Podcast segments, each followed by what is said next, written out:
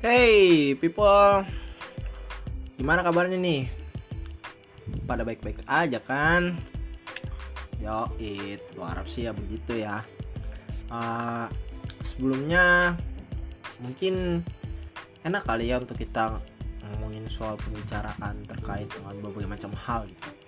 Mulai dari yang serius ataupun yang bercanda.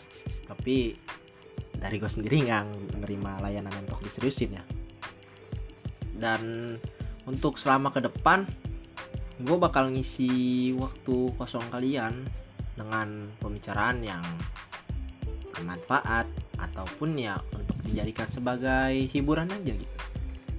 Dan gue Gilang Bayana selamat datang di podcast gue